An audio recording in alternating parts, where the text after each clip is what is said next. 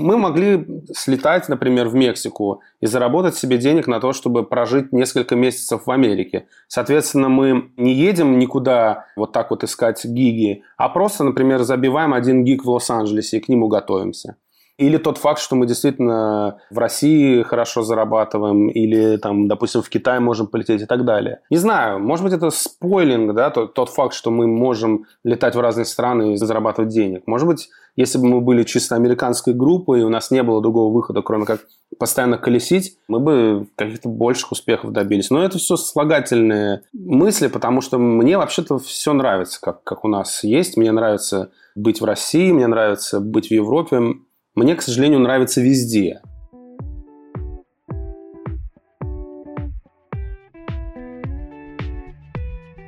Привет, меня зовут Макс Сергеев, и это подкаст «Весьма наслышаны» подкаст о тех, кто любит музыку. В каждом выпуске я общаюсь с приглашенными гостями, музыкантами, блогерами, промоутерами и другими деятелями. Узнаю об их музыкальных предпочтениях и раскрываю гостей с новых сторон. Также в каждом выпуске гости делятся своими рекомендациями для слушателей, советуют несколько альбомов, которые им нравятся. Для всех тех, кто слушает этот подкаст в Apple Podcasts и других подкаст-платформах, где можно оставлять оценки и ставить отзывы, не стесняйтесь это делать после прослушивания. Это помогает продвигать подкаст, чтобы его услышало как можно больше человек.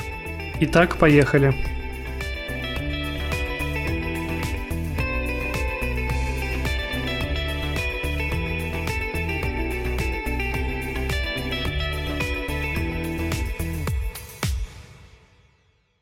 Сегодня у меня в гостях Данил Брод, музыкант группы Помпея. Даня, привет. Привет, Макс. Мы с тобой как-то совершенно хаотично вышли на связь. Я увидел в 2 часа ночи, что ты выкладываешь пончики в сторис, и думаю, почему бы не написать тебе. Да, я наткнулся на интересный видеоканал, где, по-моему, называется Company Man где человек рассказывает истории разных брендов, но таких вот именно очень э, ширпотребных, то есть там, например, э, не знаю, Domino's Pizza или что-то такое. я вот посмотрел про Krispy Kremes. На самом деле это очень интересный канал, потому что интересно посмотреть, откуда все эти бренды, которые мы особо даже ну, не уважаем, воспринимаем как само собой разумеющееся, как они вообще начинались там сто лет назад с какой незначительной фигни. Поэтому вот на такие каналы я залипаю. Вот тут залип на пончики и решил поделиться. Ты довольно быстро согласился на запись. Мне даже не пришлось тебе объяснять, что такое подкаст. Ты сам что-нибудь слушаешь или только знаешь, что они существуют? Я слушаю в основном комиков. Мой любимый подкаст, он называется Tuesdays with Stories. Это подкаст двух комиков, которые примерно моего возраста, им там 36 лет. Значит, и это нью-йоркские комики, они каждый вторник собираются и рассказывают э, свои истории, которые с ними приключились за неделю. То есть неделю они турят, Сейчас из-за пандемии там у них очень смешные туры, то есть они, например, выступают на паркинг-лотах, например, или они выступают э, просто в парке перед людьми. То есть это, конечно, организовано, это не то, что они ну, типа как прикалываются, значит, и подходят к незнакомым. Хотя и такой момент был, вот, э, значит, Марк Норманд, это мой любимый комик современный, и он как-то устраивал такую видеоприколюху, типа comedy goes on the streets, что-то такое. И вот он выходил, просто подходил к людям, и говорил, you wanna hear a comedy? You wanna hear a joke? И там я просто рассказывал людям, смотрел на их реакцию. Это очень интересно, потому что они популярные люди, и у них э, постоянно есть эфиры на ТВ, там Конан, все это лейт-шоу. У Марка Норманда вышел спешл недавно, который никто не взял, а в YouTube он его выложил, там уже 3 миллиона просмотров. То есть за этим очень, очень интересно наблюдать. Ну и самое, конечно, прикольное, это то, как, как они взаимодействуют э, в эфире. То есть это прям реально настоящее радио сороковых. То есть у них такие смешные голоса. Вот, э, ну и, в принципе, я, конечно же, слушаю там всяких Джо Роганов, в зависимости от того, кто гость. Вот, так что, в принципе, подкаст э, для меня не чужд. Мне очень это интересно. Что насчет русскоязычных, как ты относишься? Ну, русскоязычно мне, знаешь, не нравится, во-первых, э, музыка, когда играет. Ты имеешь в виду, когда она играет во время того, как гости обсуждают, то есть на протяжении всего подкаста? Да, скорее вот так. То есть какая-то очень, знаешь, формализованность, э, интонация людей мне не очень нравится. Но, с другой стороны, не, ну вот Куджи подкаст крутой, то есть вот, смотря на каком уровне мы говорим. Я, честно говоря, даже не был в курсе, что, оказывается, такое большое количество подкастов существует э, у нас э, в России тоже. То есть сам факт вообще того, что люди этим занимаются, это очень хорошо. То, что мне лично могут не нравиться какие-то тематики или, допустим, стилистика э, повествования, да, потому что в американских подкастах они все как будто бы, вот, как будто радио ты действительно слушаешь, у всех классная речь, у всех четкая дикция, и они действительно как будто ведущие даже если мы не говорим о комиках. Хотя большинство – это комики. В принципе, я заметил, что комики нашли для себя вот эту нишу, возможно, как дополнительный заработок. То есть нет ни одного комика, у которого не было бы подкаста. То есть несколько лет назад я слушал подкаст Марка Мэрона, это очень знаменитый американский комик. Тогда это был первый подкаст, с которого я начал вообще вот, вот это все знакомство с этой нишей. И в итоге я настолько втянулся, что теперь мне вообще ничего больше не интересно. Я даже стараюсь новости особо не смотреть, а лучше сразу залезть, послушать, что обсуждают на эту тему. И ты сам ни разу не участвовал в записи подкаста, это твой первый опыт? Это мой первый подкаст. Мы сегодня поговорим, собственно, про то, как проходила ваша самоизоляция. Вы этим летом, насколько я понял, записали новый альбом, который выходит, мы с тобой сейчас общаемся 26 августа, и он выходит послезавтра. Я, на самом деле, немного удивился, потому что я узнал о том, что выходит новый альбом только из-за того, что вы объявили презентацию альбома 4 сентября в Джипсе. Почему вы как-то неактивно это все освещали и говорили, когда выйдет альбом, и как он будет называться, вот это все? Я не помню, почему так произошло, то есть э, я начну издалека. То есть на самом деле альбом мы начали записывать еще в прошлом апреле, и основную часть, то есть инструментал мы записали в Калифорнии у друга на студии на домашней.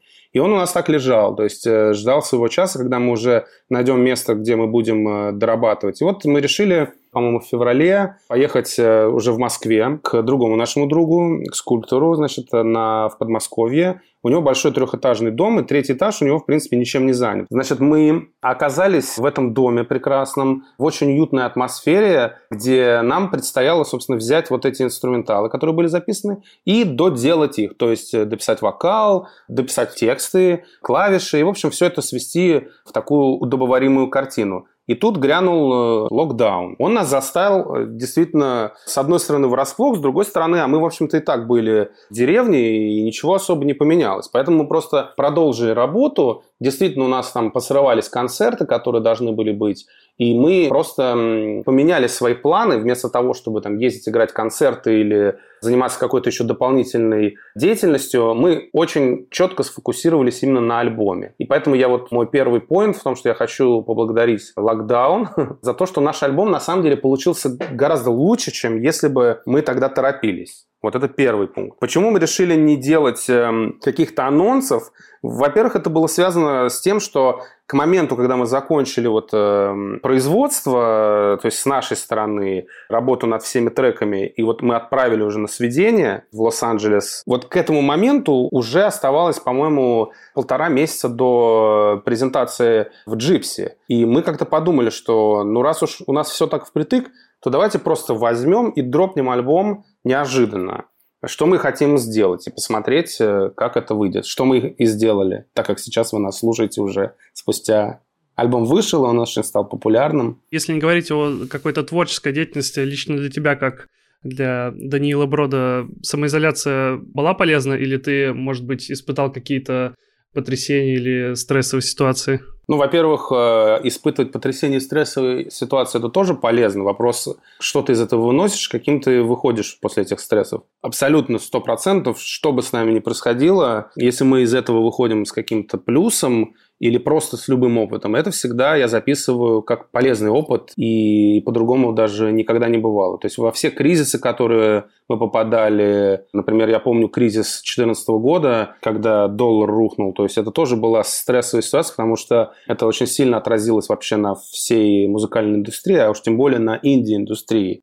Но я, опять же, почему-то благодарен этой ситуации, потому что мы как-то грамотно очень пересмотрели свои взгляды на многие вещи благодаря этому. И сейчас то же самое. То есть, э, ну, как я сказал ранее, я очень сильно доволен на данный момент э, тем, каким получился наш альбом. Он получился таким именно потому, что у нас вот возникло дополнительных пару месяцев, когда мы действительно могли не обращать внимания ни на какие внешние факторы. Вот э, в твоей жизни только завтрак, прогулка и какая-то часть работы над альбомом. И лес. И это очень здорово здорово. Я настолько привык к жизни за городом, что даже с проблемой вернулся в Москву. Но сейчас опять привык к Москве. Слушай, получается, если вы альбом, в принципе, записали, насколько я понял, большинство еще в прошлом году, вы его, скорее всего, писали вообще с каким-то одним настроением, и я так понял, что в конце он получился немножко измененным. То есть, насколько исходный вариант э, отличался от того, что сейчас, или это все то же самое сохранилось? Нет, нет, на самом деле у меня была идея, каким должен быть альбом по звуку. То есть мне хотелось, с одной стороны, его сделать максимально меланхоличным и э, дрим-поповым, то есть э, благодаря этому большое количество ревербераций, определенный звук ведущего, барабана и так далее. И с другой стороны, сохранить всю вот эту прифанкованность и танцевальность, которая присутствует в, в нашей музыке. То есть, э, чтобы он не перегибался ни в одну, ни в другую сторону. И я считаю, что нам удалось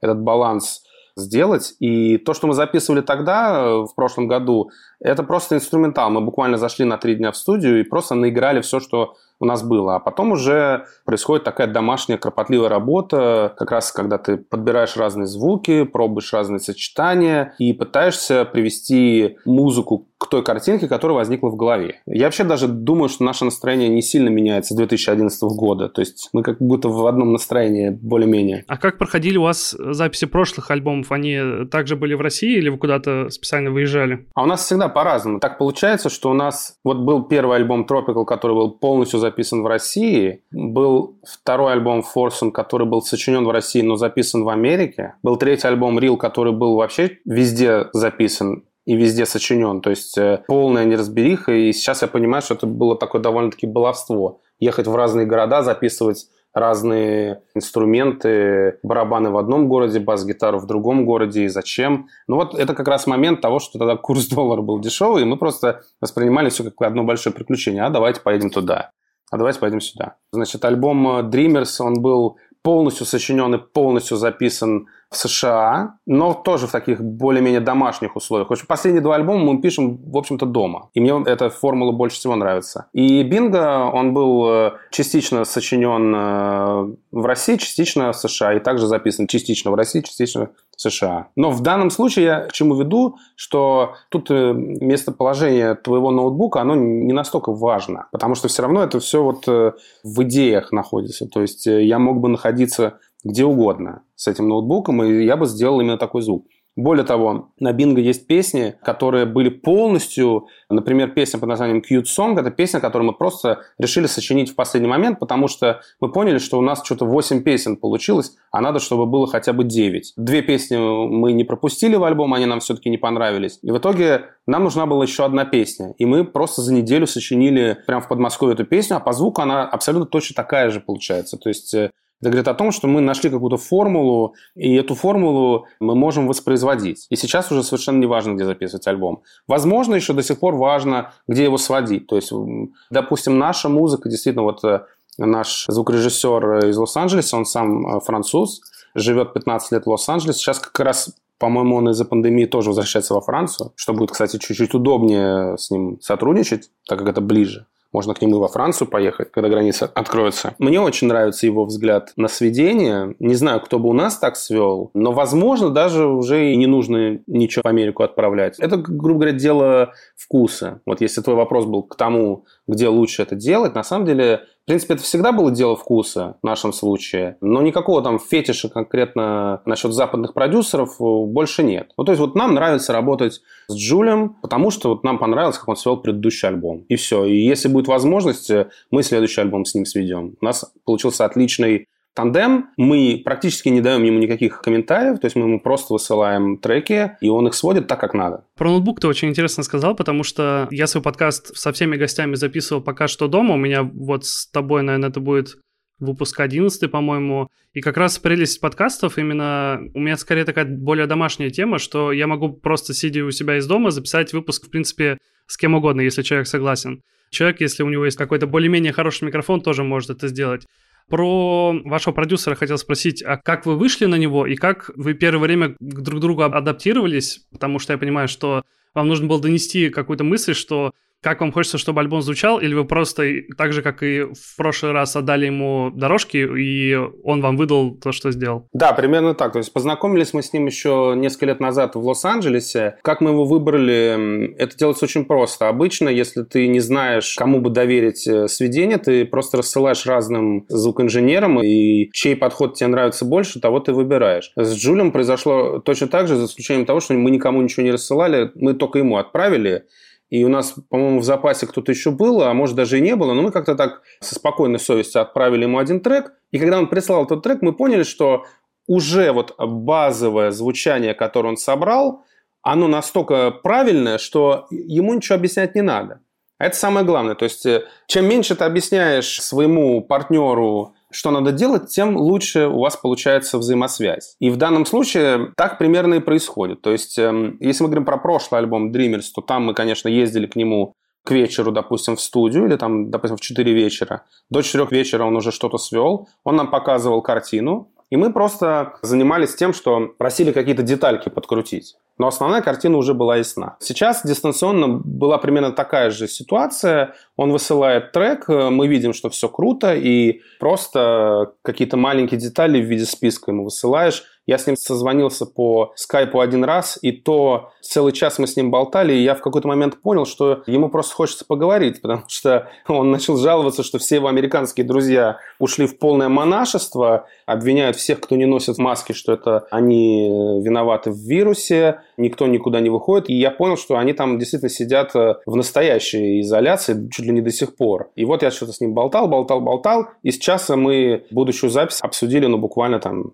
не знаю, минут 10-15. Поэтому, в принципе, когда базовое взаимопонимание и доверие существует, то работа идет э, довольно легко. Как правило, если тебе приходится слишком много объяснять какие-то базовые вещи звукорежиссеру, то лучше с этим режиссером не работать. То есть это глупо. Это как в отношениях. Ну, только во всем. То есть должна быть определенная степень легкости. Потому что, конечно, всегда можно что-то дообъяснить, всегда можно что-то подсказать, но это не должно превышать какую-то основную, основной объем э, ваших легких взаимоотношений и взаимопонимания. Если ты каждый шаг должен объяснять, то это уже глупость. Тогда своди сам.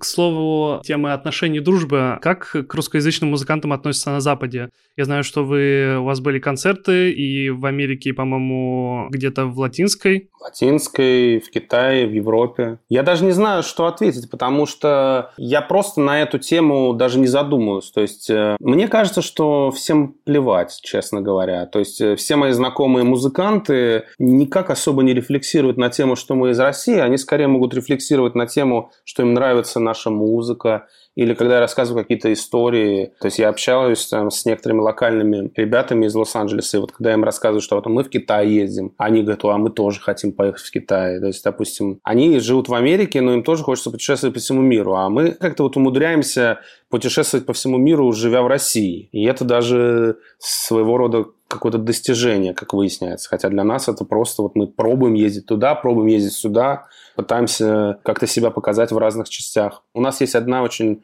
пафосная история, значит, про то, как один раз, когда мы играли на Art Basel, это такое мероприятие в, в Майами, это арт-неделя. То есть мы, допустим, выступали на одной выставке на каком-то небоскребе, потом мы выступали в каком-то отеле, значит, в лобби, где тоже было куча разных вечеринок, и вот, э, ну, то есть там дизайнеры, всякие граффити, какие-то люди из арт-мира, всевозможные перформансы. Вот помнишь, э, была история с бананом. Это вот как раз из Art Basel а было, по-моему. Вот этот банан наклеенный. А мы были вот за два года до этого, принимали участие. И вот у нас была история, что на наше выступление, значит, зашел Мэтью МакКонахи, наш любимый артист. И он подошел на бэкстейдж, и вот он как бы удивился действительно, когда узнал, что мы из России. Он сказал, no shit. Но там была такая тема, что у нас барабанщик, э, мы наняли местного барабанщика, он чернокожий, и, соответственно, он как на него посмотрел, и он, может быть, подумал, что вся группа из России.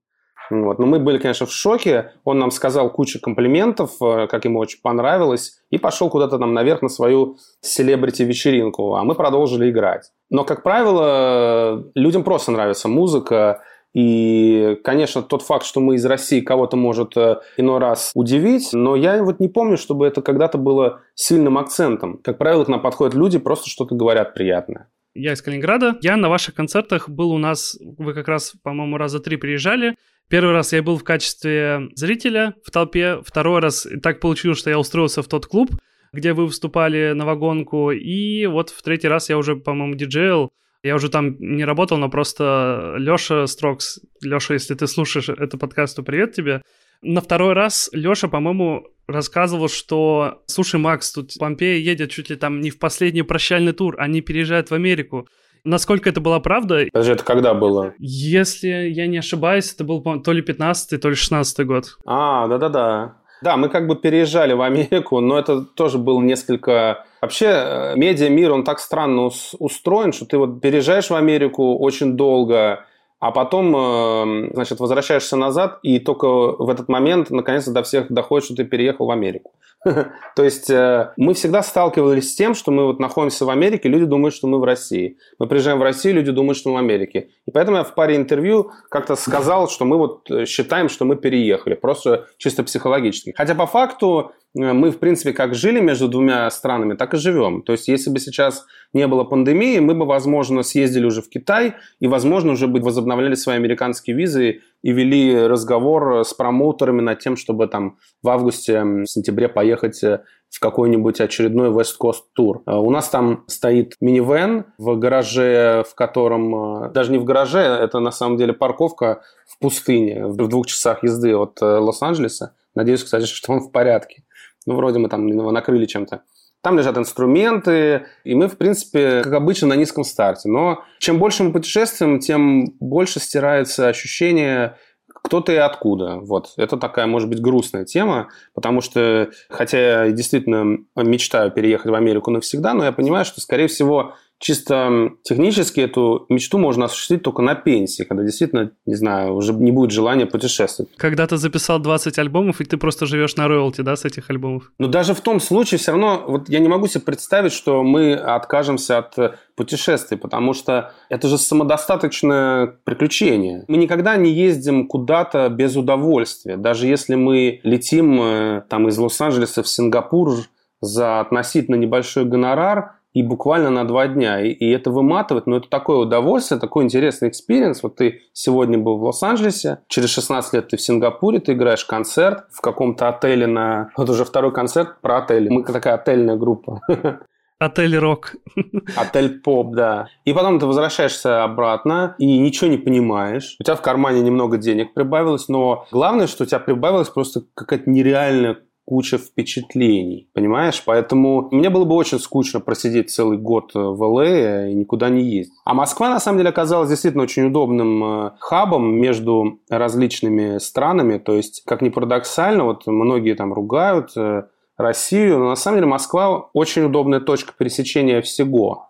То есть отсюда 10 часов ты улетел в Пекин, 10 часов ты улетел в Нью-Йорк. Потому что из, из ЛА летать в Пекин это довольно сложно, да, то есть из ЛА съездить в Европу – это дорого. Из Москвы в Европу, пожалуйста. Если нам понадобится слетать в Берлин, мы сели и полетели в Берлин. Ну, это мы сейчас э, вспоминаем какие-то былые времена. Сейчас, конечно, никто никуда не летает. И поэтому, э, плюс Англия близко. Вот мы в феврале успели съездить в Англию, познакомиться там с одними промоутерами и сыграть для них пробный концерт. И, в общем, я сделал вывод, что, конечно, в Москве очень удобно находиться. Это примерно равносильно, как находиться в Берлине, я думаю, или как в каком-нибудь Барселоне. Слушай, я так иногда думаю про Калининград, потому что у нас тут тоже заплатил там тысячу рублей билет туда-обратно, до Гданьска, это город в Польше, и там оттуда можно очень бюджетно много куда улететь. Вот, пожалуйста, да. Поэтому получается, что любая Америка или Калифорния – это действительно такая заслуженный отдых. Вот так, чтобы приехать туда и остаться там на 5 лет, ну, не знаю, мне будет жалко. Мы, в принципе, и так довольно много времени там провели.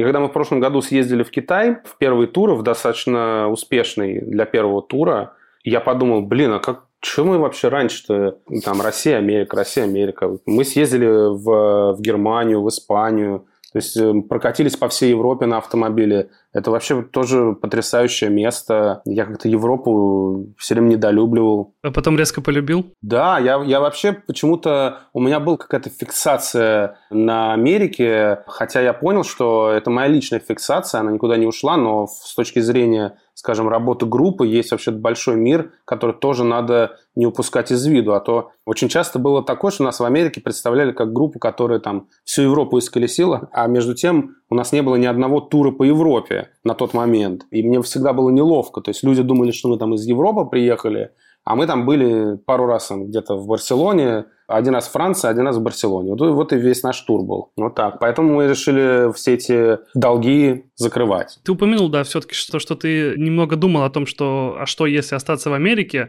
Сравнивал ли ты, хватит ли тебе того, что ты зарабатываешь в Америке на концертах и то, что ты зарабатываешь в России? То есть если жить постоянными перелетами и как-то так?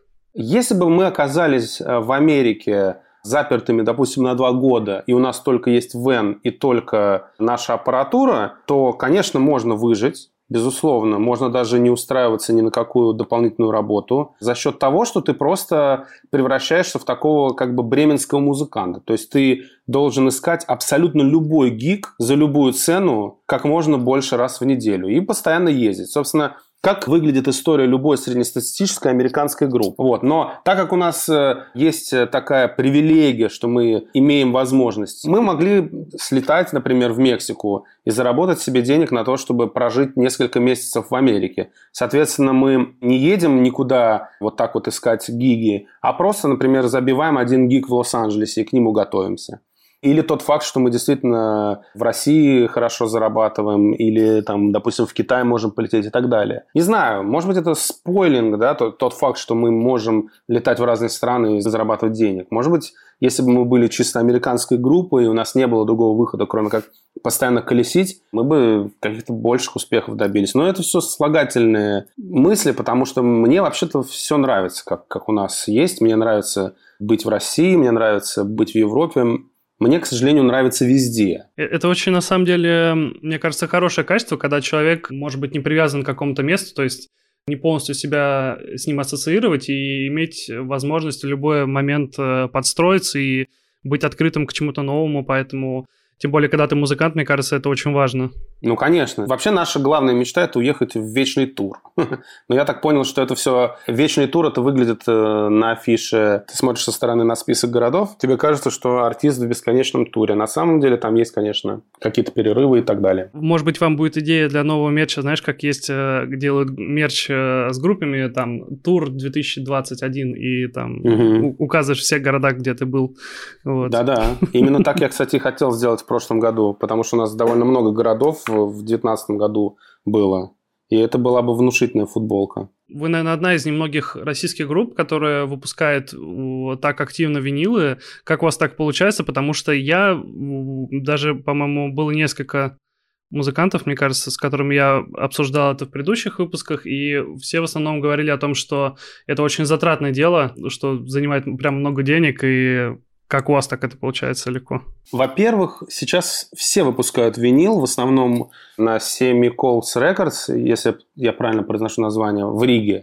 Все музыканты, кого я знаю, все выпускают винил. Это в порядке... Это не так сильно дорого, то есть можно, условно говоря, там за 2000 евро напечатать себе 300 пластинок – и 300 пластинок э, продать э, и окупить, в общем-то, эту затрату. То есть у нас примерно так. У нас же тиражи небольшие. Мы, по-моему, Dreamers напечатали в общей сложности 500 штук. И у нас еще остались. То есть на каждом концерте могут купить там от 2 до 5, может быть, 10 пластинок. В Китае, как ни странно, скупили все 40 пластинок на первом концерте. Так что в Китай, когда мы поедем, мы повезем туда пластинки. Скорее поедете не на концерт, а продавать пластинки, да? Это как дополнительная, параллельная история, очень важная. Но вообще мерч, он очень важен для музыкантов. Если ты знаешь, музыканты практически все львиную долю своих доходов получают с мерча. В нашем случае мы примерно стараемся отбить затраты, чтобы напечатать еще один тираж. Ну и что-то там еще остается. У нас эта ситуация не очень сильно организована, в том смысле, что мы довольно хаотично поступаем с теми деньгами, которые нам приходят. То есть нам нужно потратить на сведение, мы отправляем их на сведение. Нужно нам потратить на печать винила, мы сейчас соберем на печать винила. То есть у нас нет централизованной бухгалтерии, где четко вот это виниловые деньги, вот это вот туровые деньги. И это на самом деле плохо. Возможно, кстати, вот я сейчас размышляю вслух и понимаю, что ай-яй, нехорошо, надо все-таки наладить э, схему. Оформиться как самозанятый. Нет, ну вообще-то мы ИП.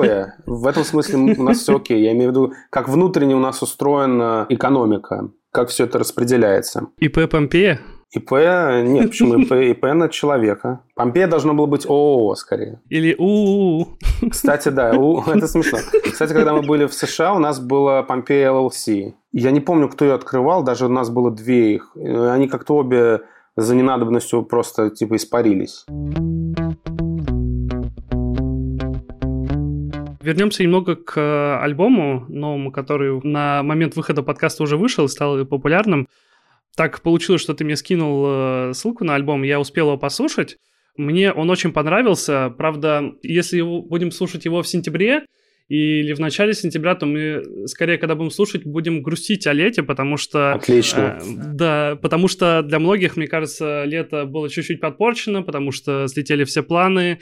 Супер. Тогда этот альбом очень четко передаст э, все настроение, которое испытывает среднестатистический слушатель. В том числе и я сам примерно те же настроения испытываю, потому что я альбом много раз послушал. И вот то, что ты говоришь, вот даже я об этом думаю. Я не помню, где это слышал, но был очень интересный поинт о том, что карантин, именно локдаун, он как-то немножко выбил москвичей из вот этой постоянной спешки куда-то и какого-то потока, и много москвичей такие поняли, что можно обязательно не спешить, а ходить спокойно гулять, выезжать на природу и как-то немножко останавливаться в этом потоке. Ну, это, в принципе, наш стандартный образ жизни, кстати. Я поэтому, когда приезжаю в Москву, я, я не могу долго быть. Я вот привык и, правда, к какому-то более размеренному образу жизни. Вот, мне сейчас в сентябре нужно будет тоже ехать в Москву, но, по-моему, недели на две, но я надеюсь, что я переживу это. Конечно, нет. К Москве привыкаешь очень быстро. Я, я сейчас уже обратно отвык от деревни, и, конечно, мне очень нравится Москва. Я даже имею некие скромные планы переехать на несколько месяцев в центр, так как я, так как я живу на окраине. Вот к вопросу о том, что такое жизнь в Лос-Анджелесе, это, в принципе, жизнь в деревне. То есть она очень размеренная. Когда там мы находились по два, по три месяца, у меня тоже вот меня накрывало вот примерно такое приятное ощущение, что я нахожусь на югах. Только с разницей, что у тебя вся цивилизация доступна, все блага цивилизации. И это автомобильный город. Я очень люблю водить автомобиль. Очень люблю просто кататься по городу, по разным его частям. В общем, не знаю, мне нравится все многообразие жизни, которое предоставлено нам в данный момент. Ничего не поделаю с этим. Осталось сделать только тест на COVID и увидеть, что у нас есть антитела, и вообще тогда расслабиться. Когда я послушал новый альбом, я, как упомянул, мне он понравился, и я попытался немножко окинуть взглядом всю вашу дискографию и понять вообще, как он отличается от других альбомов и что в нем такого особенного. И я постепенно понял, что если ранние альбомы, можно на них посмотреть и понять, что они какие-то более западно ориентированы, и там не столько много про какую-то ностальгию, сколько может быть, какое-то желание было попасть в какую-то западную аудиторию, э, то сейчас ты смотришь и ты прям слышишь больше какой-то уход в ретро, чем какое-то вообще ориентирование вот на этот запад.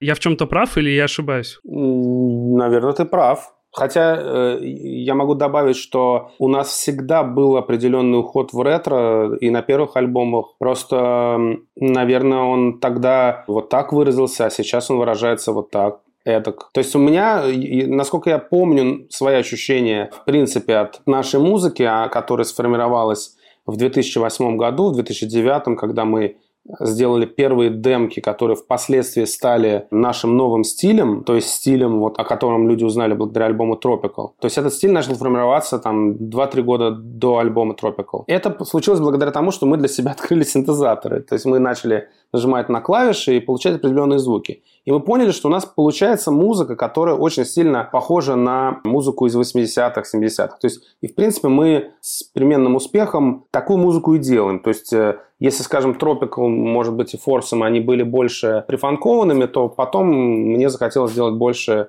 какой-то новой волны, может быть, э, отчасти там на Dreamers мы, так сказать, углубились в какую-то американу. Бинго, мне кажется, он э, собрал в себя вот все возможные вариации. То есть я бы хотел, чтобы наш альбом Tropical, вот он звучал как бинго скорее, вот как новый альбом. И у меня даже есть некая идея переделать первый альбом, потому что у нас в следующем году десятилетие альбома, и хочется что-то сделать с ним. У нас десятилетие Tropical. И хочется либо его издать наконец-то на виниле, потому что оригинальная компиляция никогда не была издана на виниле. Либо вообще сделать какой-то эдит и, может быть, переосмыслить какие-то песни, сделать их более дарковыми, там, дремовыми, не знаю. Может быть, это просто загон, может, глупость. Пока такие мысли есть. В целом, для меня, допустим, что то ретро, что это ретро. Может быть, есть определенная разница в подходе к звуку, в подходе, наверное, к исполнению. Ну, пожалуй, все. Да, в чем-то ваши ранние альбомы, они такие, была какая-то часть там ретро, но, допустим, на Dreamers и на Bingo это прям больше слышно именно там какие-то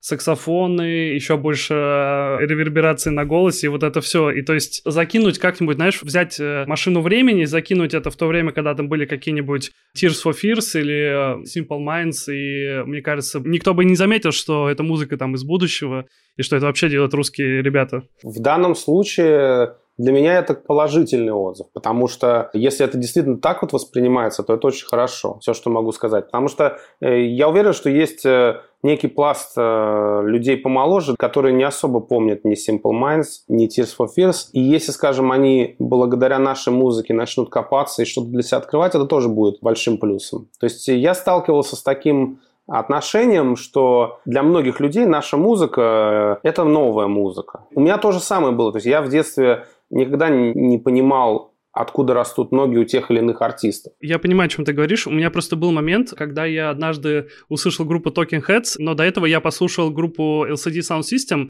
и я такой думаю, так вот, вот оно. Ну, то есть, э, вот это такая декламация текста, и там некоторые мотивы прям оттуда очень похожи. Я думаю, вау. Есть еще американская лос-анджелесская группа Deluxe. Они вот э, просто Talking Heads э, косплеят э, в 2020 году только в путь. Но на самом деле, я не знаю, мы никого конкретного не косплеем, но в нашей музыке действительно находятся по разным отзывам какие-то сочетания смесь The Cure и, допустим, какого-нибудь тропического попа.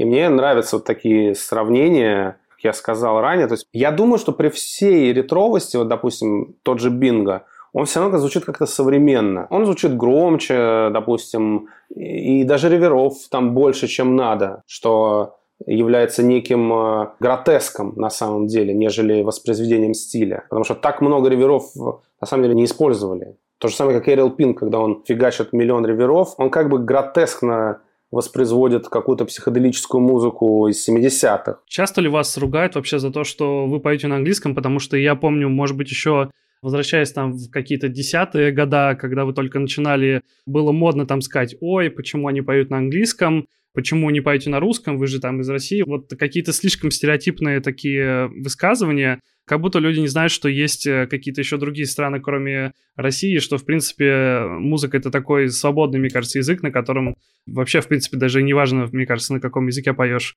Как у вас ну сейчас да, как, как, как будто бы люди не знают, что есть э, очень много групп, которые поют на русском, да, и можно от нас отстать. Нет, в принципе, э, по-моему, я знаю нескольких людей, как бы в медиа, там, в шоу-бизнесе, не знаю, которые прям откровенно недолюбливают англоязычные группы, там, Контионов или вот есть, э, забыл, как зовут журналист, который русский шаффл ведет, все время забываю. Олег... О, это, это, это Олег Кармонин, да. Это вот, очень, да. Это, это, вот, очень, допустим... это, очень, это очень странный, одиозный журналист. Э, раньше работал в Лайфе, потом начал вести свой тоже, у него тоже есть подкаст.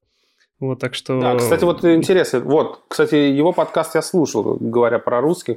И, кстати, в его подкасте, вот, вот ты меня сейчас напомнил, в его подкасте они как-то тут обсуждали тоже музыку различную, англоязычную, русскоязычную, это было тоже где-то, может, в апреле, не помню. И вдруг они упомянули Помпею, и там его соведущий сказал, что невозможно представить, что такие группы, как Помпея, там начнут петь по-русски, им это не надо. И то есть, знаешь, я подумал, ну, хорошо, что хоть кто-то, хоть где-то сказал такую здравую мысль. То есть, а зачем вообще надо приходить к какой-то группе, да, и спрашивать, и говорить им, пойте по-русски. У вас же есть целый фестиваль боли, где поют по-русски. У вас есть целая русская эстрада, где поют по-русски. И у вас есть пять э, англоязычных групп на всю страну, которые там по-прежнему поют по-английски. И вы будете что, подходить к ним и, и тыкать им, как бы, ну зачем, какая разница? Ну, это, в принципе, действительно вопрос из разряда, а почему ты играешь на гитаре, а не на балалайке, например, да? А что ты больше любишь, Фендер или Гибсон? Почему ты играешь ну, это, как, знаешь, вопрос э, родственников, которые не особо понимают э, музыку. Поэтому я так понимаю, что в один момент э, была волна, которую я не заметил. Но ее, видимо, заметили все музыкальные редактора, когда им посыпались куча демок доморощенных групп, которые все пытались петь по-английски. И, видимо, это очень сильно раздражало людей. Вот это раздражение до сих пор осталось в некоторых. Поэтому они как бы так говорят, что вот они отрицают англоязычное пение, если ты в России находишься.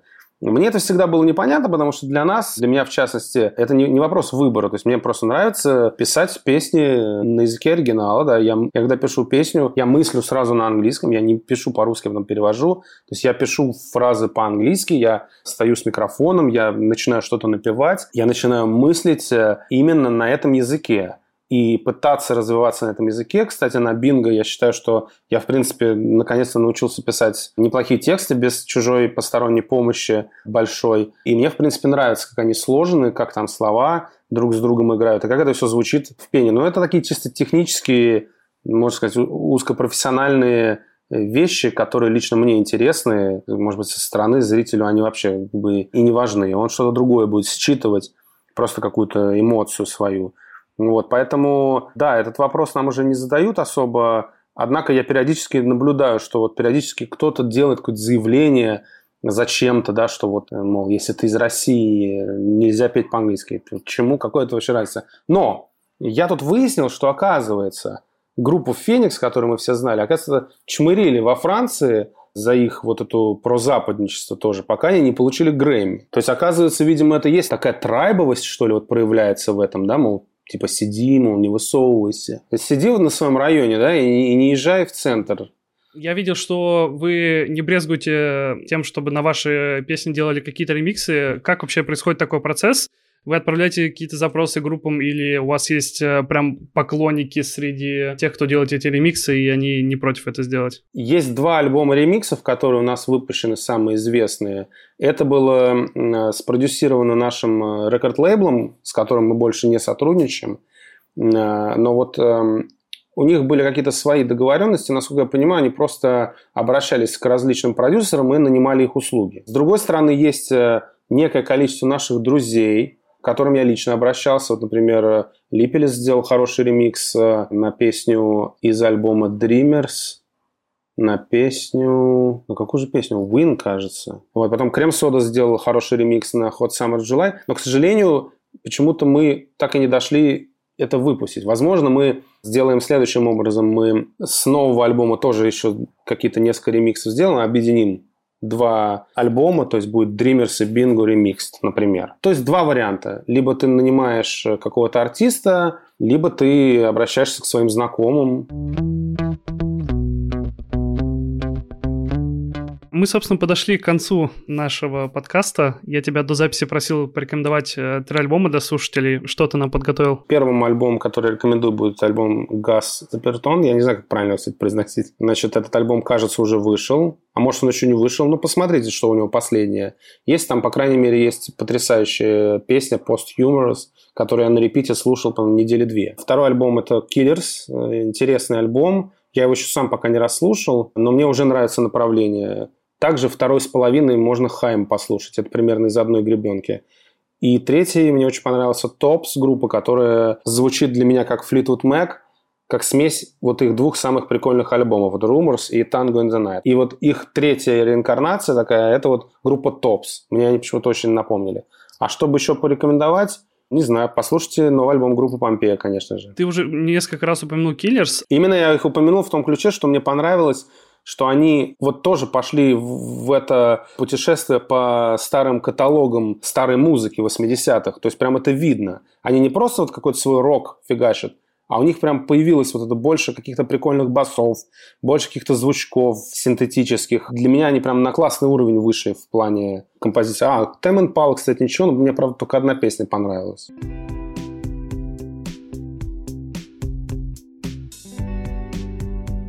С вами был Макс Сергеев и подкаст «Весьма наслышано». Спасибо всем, кто ставил оценки в подкаст-приложениях и присылал свои отзывы. Это супер приятно. Если вы этого еще не сделали, то не стесняйтесь. Это бесплатно. Каждая звездочка и отзыв в iTunes и других подкаст-платформах увеличивают шанс того, что подкаст услышит больше человек.